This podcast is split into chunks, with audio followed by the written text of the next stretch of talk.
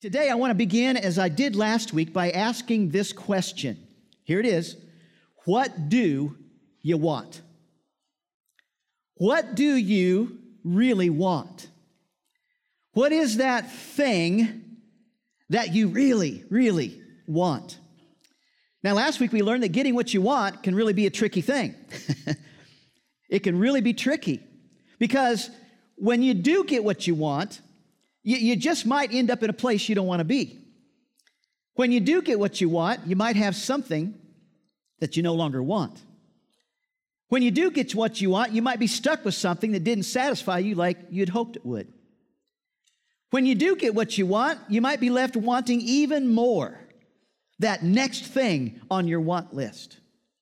And because you got your own way and you got what you wanted at the moment, you may have missed out on the thing that was most valuable.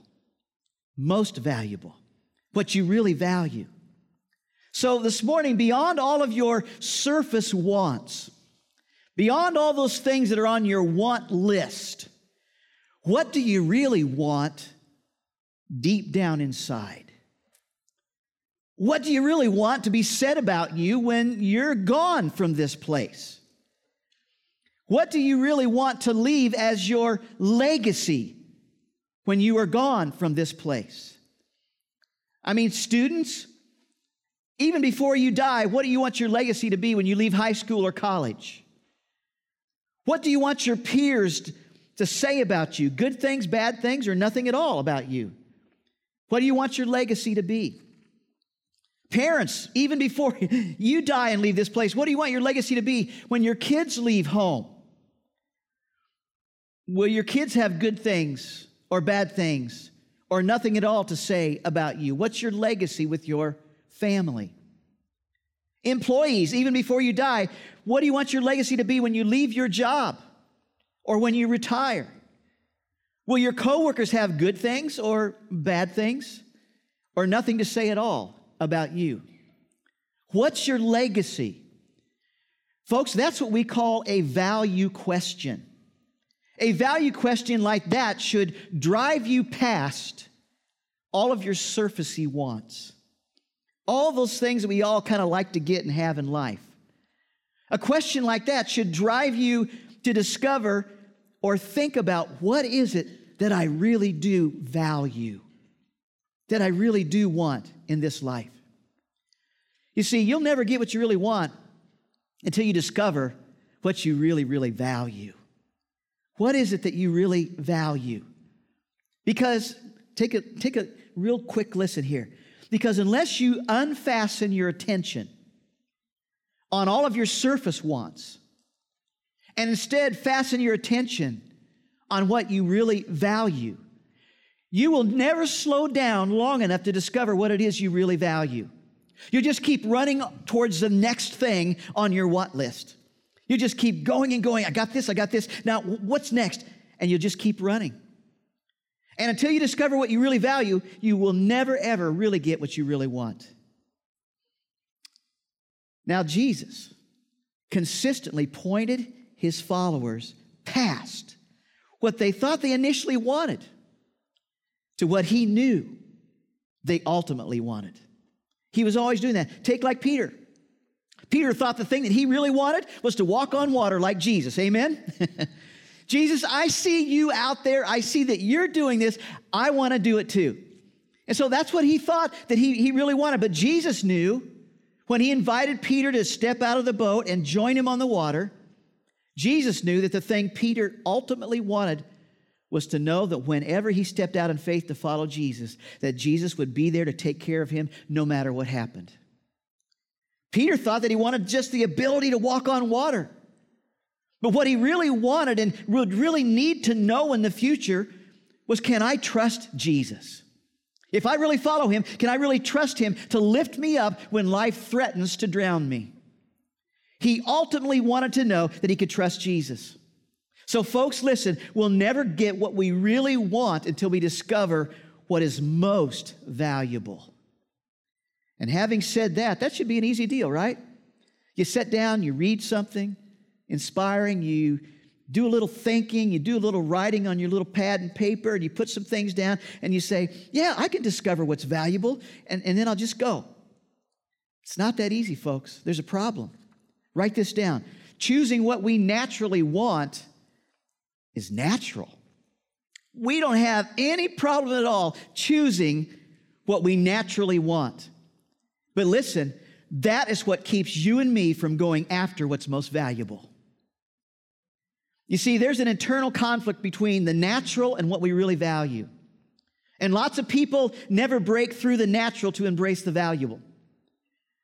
But when they do, their lives change for the better. And I want that for you. I want that for you to experience what's most valuable. And I think the person that describes the battle of going after what's most valuable instead of what's just natural is one of the authors of the New Testament. In fact, he wrote over half of the New Testament. You probably know by now his name is Paul, the Apostle Paul.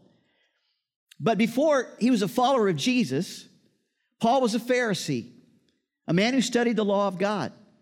Before he was a follower of Jesus, he was a good, law keeping Jewish man, but he hated the followers of Jesus. In fact, he tried to put the church out of business. But then one day he had this miraculous encounter with Jesus Christ, and he became a believer that Jesus was the Messiah, and he began to follow Jesus. Later, Paul planted several churches. And then God inspired him to write letters to those churches to encourage them, teach them, guide them. And one of those letters was to the city of Rome, Christians living in Rome. Now, Rome was a pagan place. It was not a Christian friendly city, not at all. But by 45 AD, there were hundreds and hundreds of Christians living in Rome. And so it's to those Christians in house churches trying to follow Jesus Christ in a, a not Christian friendly city describes the conflict that we all wrestle with. Paul writes and describes this conflict. Take a look at this Romans chapter 7. He says, I do not understand what I do. For what I want to do, I do not do, but what I hate to do. And if I do what I do not want to do, I agree that the law is good. What's Paul saying? Paul's saying, I don't understand some of the things I do. Come on, honest. Ever felt like that? I have. You know, you do something and then you look at yourself in the mirror and you say, You idiot. Why did you say that? You idiot. Why did you do that? Why did you say yes to that? You idiot. Why did you agree with them? You idiot. Why did you eat that again? Amen. You idiot, why did you do the same thing over again that you said to Jesus you'd never do again? You idiot, why did you buy some more of that? I just don't understand what I do. Folks, there's a conflict between what you really value and what you just naturally, humanly want to do. Then Paul continues, he says, For what I want to do, I do not do. Instead, I do what I hate to do. Paul's saying there's something that I really value, but even though I value that, I settle for something less. You ever done that? You really value something, but because of your human, sinful, natural wants, you settle for something less. And then he goes on, he says, and when I do that, I hate it. Now, Paul wasn't a bad person.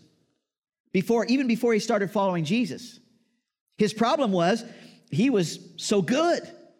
Uh, this is really bad English, but he was one of the goodest people around. he really followed the law of God. He really valued the law of God. But here he's saying, as hard as I tried to be good, as much as I tried to obey God's laws, I couldn't pull it off. I knew what I really valued, I knew what I wanted, but I couldn't do it. Folks, we're no different than Paul. But you and I, even if we say we don't know much of God's word, we still know in our hearts what's good, what's right. Because the Bible teaches that God has written His word on our hearts. Even if you're some people, people living way out on some unknown island, speaking some language far different than ours, and you've never even heard the scripture, the Bible says that God has written His word on our hearts. We know right from wrong. The Bible says this even Gentiles who do not have God's written law show that they know his law when they instinctively obey it, even without ever having heard it. He goes on and says, they demonstrate that God's law is written in their hearts for their own conscience and thoughts, either accuse them or tell them that they are doing right. So, whether you're a Christian or not, whether you know much of the Bible or not, you know what's right and you know what's wrong. You know in your heart what is good and what is right, and you know what you really want to do, and you know what you really want to be. But like Paul, maybe you just can't seem to do it. Instead, you do the opposite. But why is that? Paul says it this way For I know that good itself does not dwell in me. That is, it does not dwell in my sinful nature. For I have the desire to do good, but I cannot carry it out. For I, I do not do the good I want to do, but the evil I do not want to do. And then he says, This I keep on doing. You have, I believe, the desire to do good inside of you. But sometimes all of us do just the opposite. So, what's his point? His point is this what we naturally want is often in conflict with what we ultimately want and what God wants for us. So, his point is this choosing what we naturally want, man, that's natural. We have all of these human natural wants. That, that's the natural thing to do. But write this down. Choosing what we ultimately want is unnatural. Man, it's a whole different ball game. Choosing what we ultimately value and really, really want is unnatural. Choosing that which is of real value is unnatural. Just doesn't come to us naturally. But because we naturally want to choose what comes natural to our human nature, and what our fallen, sinful human nature naturally wants is always its own way. And if that means you got to cheat to get your own way, or if it means lying or discriminating or being unfaithful to your spouse or degrading someone to get what you want, that is what you will choose to do to have your own way, to get what you want. Paul said this to another church. When you follow the desires or your wants, we could say, of your sinful nature, the results are very clear. And then he gives us this big list sexual immorality, impurity, lustful pleasures, idolatry, sorcery, host- hostility, quarreling, jealousy, outbursts of anger, selfish ambition, dissension, division, envy drunkenness, wild parties, and other sins like these. And then he says, Let me tell you again, as I have before, that anyone living that sort of life will not inherit the kingdom of God. So listen, when you follow the desires or the wants of your sinful human nature, you're going to do some ugly, awful, sinful, hurtful things. And when you look at a list like that, if you're really being honest this morning, you're probably having to think and having to say in your mind, yep, there's one up there for me. I see that one. That's, that's me. Yep, my son or my daughter, man, struggles with that one. My parents, my siblings, they struggle with that one. Boy, I've got some friends I know that are struggling with that one. They look at that list and, and, and you can see what people are dealing with.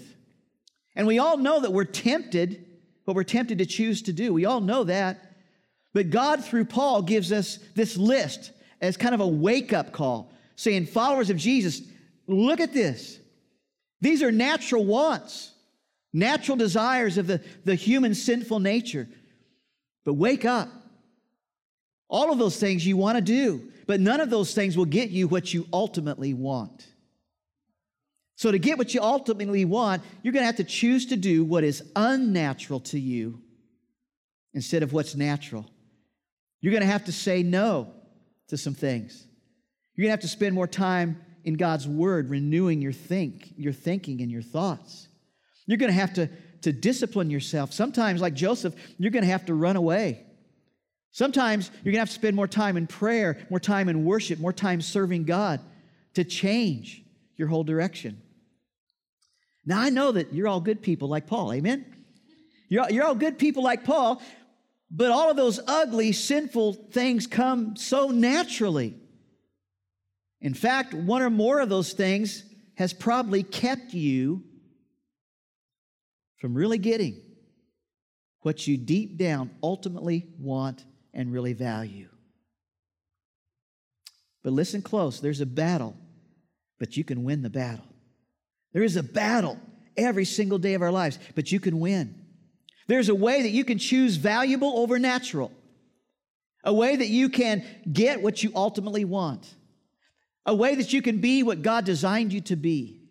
There's a way to, to do what you were created to do. And another author in the Bible, his name is James, he's the brother of Jesus.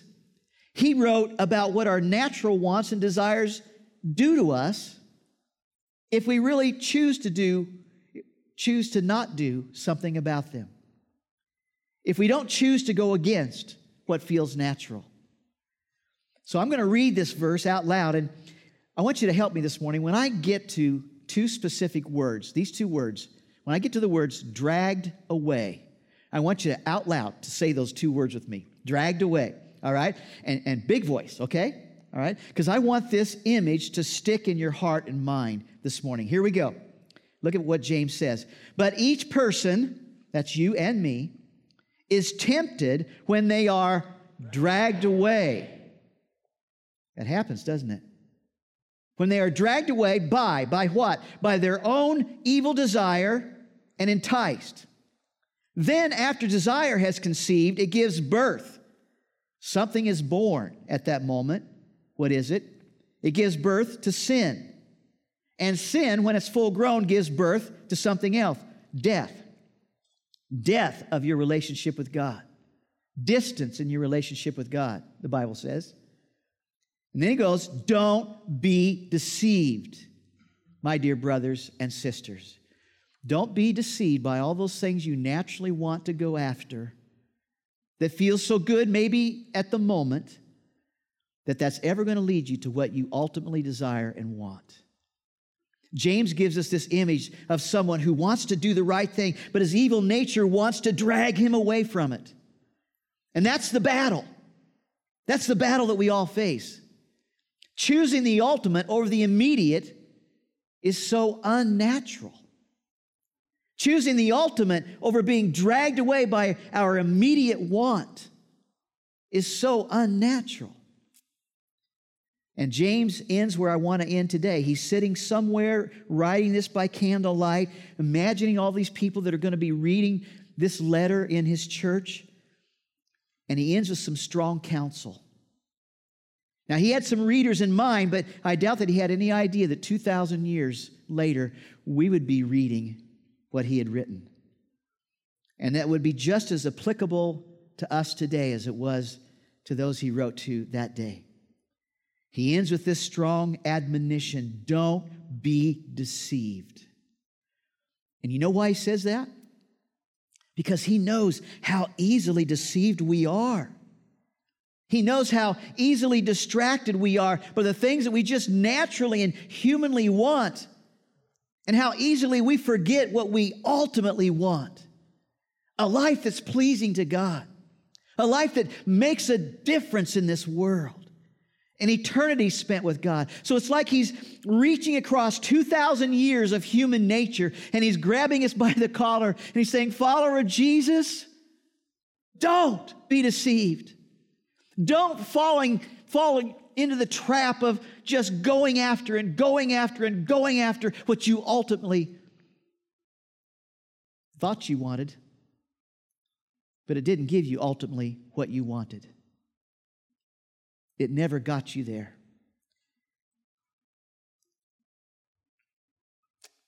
He goes, My dear brother, my dear sister, don't be deceived. Don't be tricked.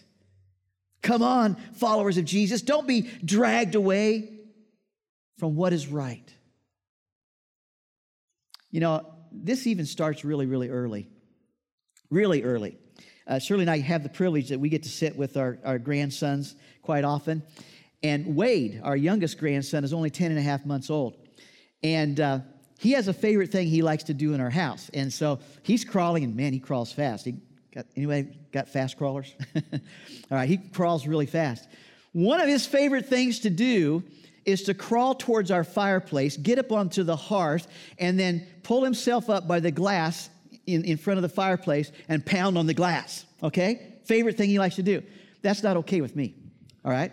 Or, or Shirley. And so he heads that direction, and we can see what he really, really wants. And so we go, uh, uh, uh, uh. And he stops, and he looks at us, and then he looks at the fireplace, and he heads toward the fireplace. We go, uh, uh, uh, uh. And he looks at us and he kind of goes like this, and we kind of go like that.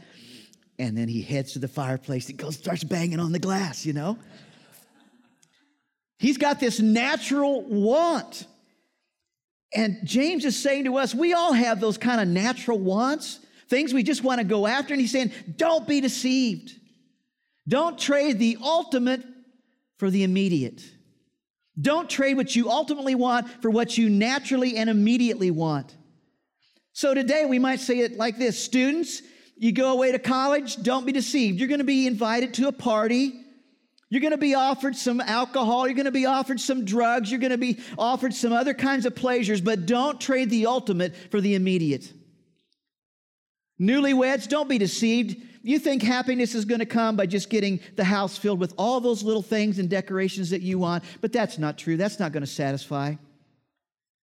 He's saying, career people who are traveling, you think you might have a little fun for a little minute and nobody else would know about it, and so you have this little affair every time you go to that city, but don't be deceived. That's not going to get you what you ultimately want. Couples struggling in your marriage, you want to just quit? Don't, de- don't be deceived. That's not going to bring what you want. Folks, is there something starting to drag you away? James says, don't be deceived. Don't trade the immediate. Don't trade the ultimate for the immediate.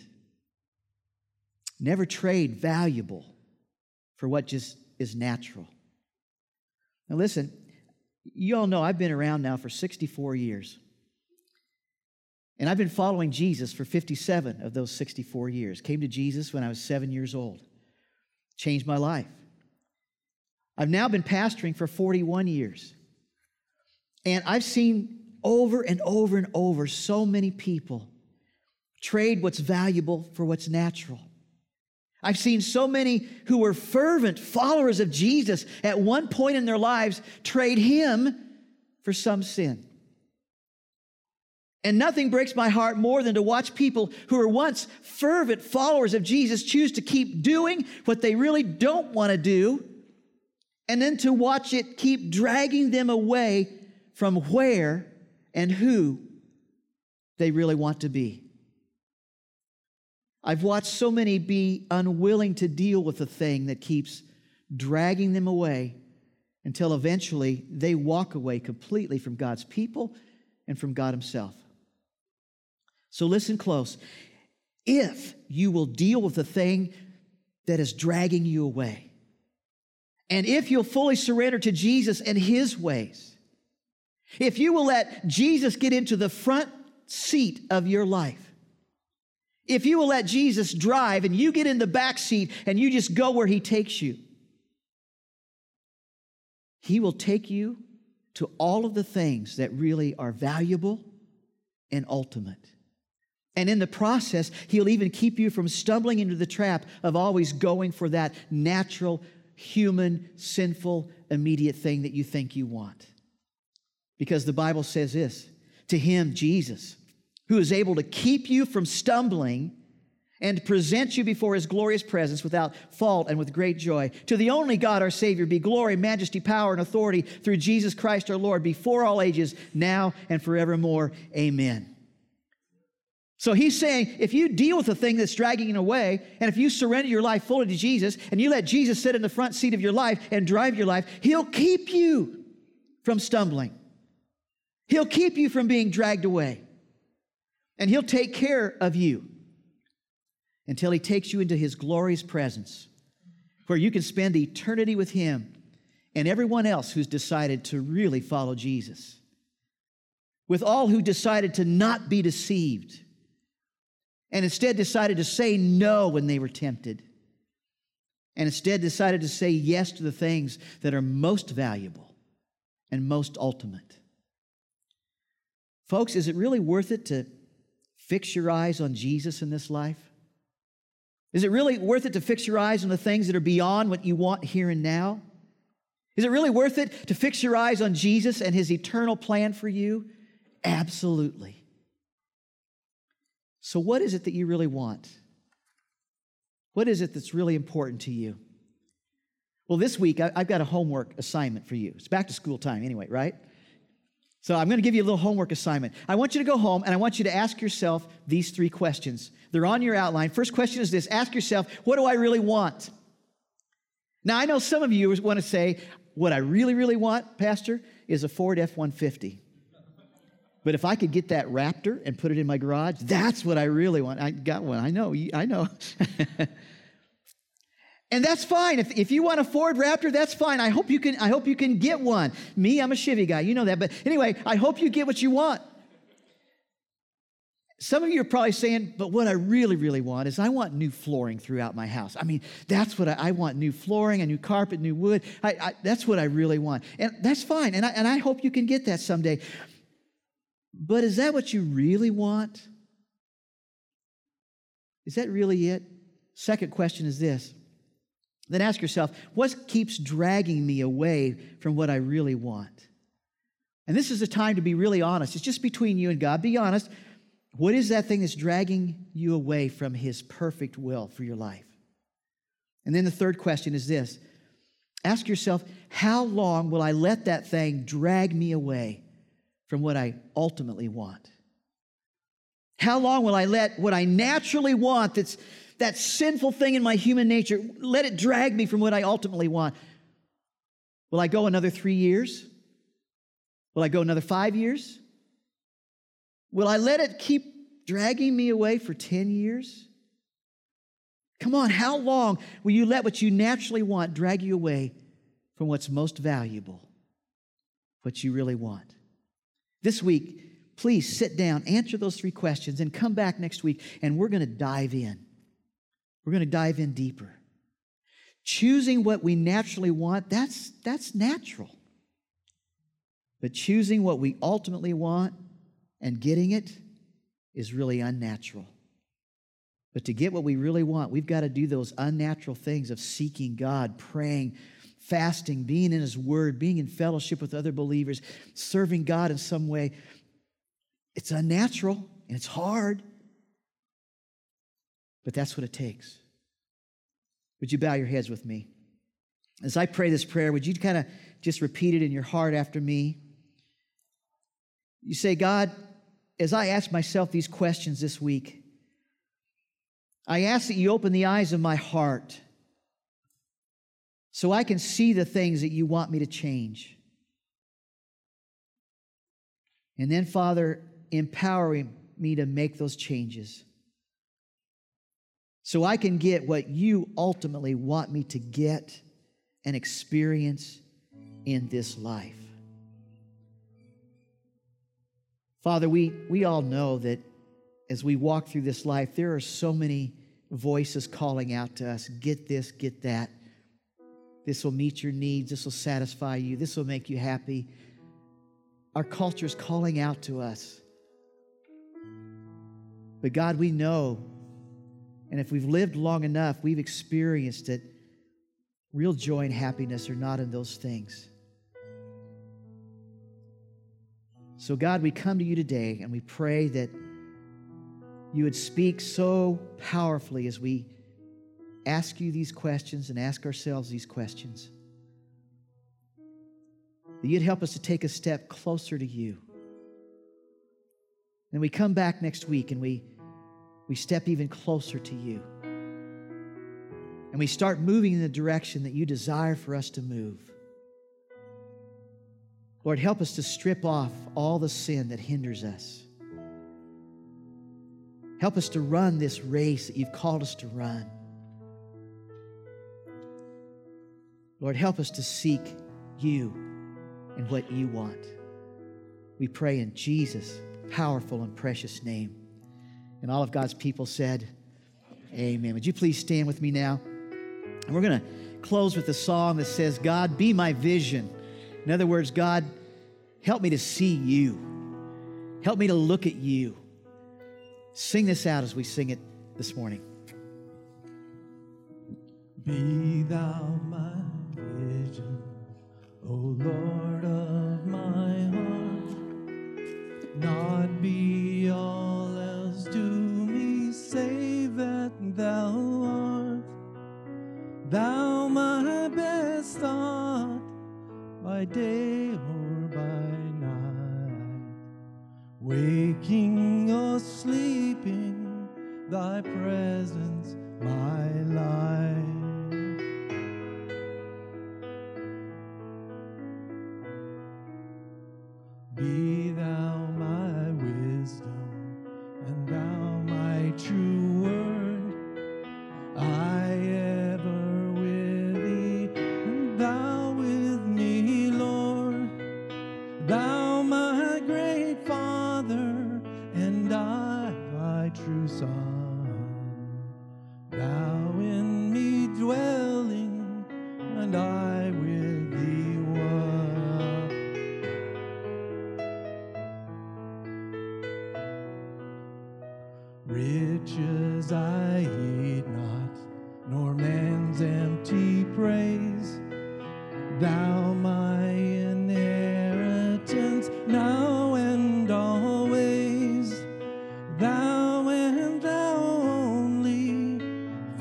First in my heart.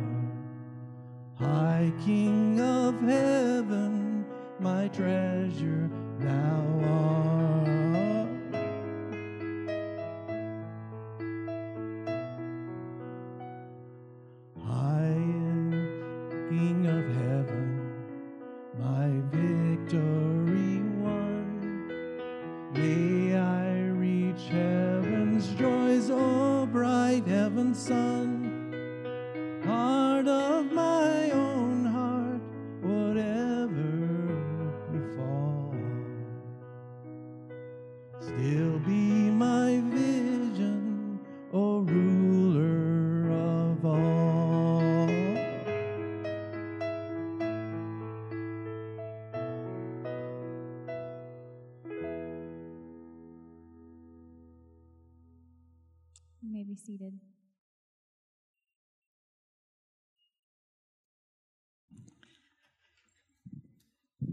Been so great to have you here this morning. And uh, I just want to invite you, like always, to find your response card and make sure you fill out that card and write a prayer request if you have one on the back of that card so our staff can pray for you. And then drop that in the offering plate and we'll be faithful uh, to pray for you. So great to have you here. And if you're a guest, we want to encourage you to pick up one of our tumblers on the way out, right between the glass doors. And it has information and contact information on it. And we that's just our gift to you this week. So we encourage you to do that. And then we're just going to ask our ushers to come and wait on us this morning. Let's pray. Dear Heavenly Father, we just thank you so very much for all of the things you do for us day in and day out. Lord, we give back to you right now as a gift of our worship to you. Lord, that we might continue to be strong in this community and reaching out to other communities. Lord, we give cheerfully to you, our awesome God. It's in your name we pray. And all of God's people said, Amen. Amen.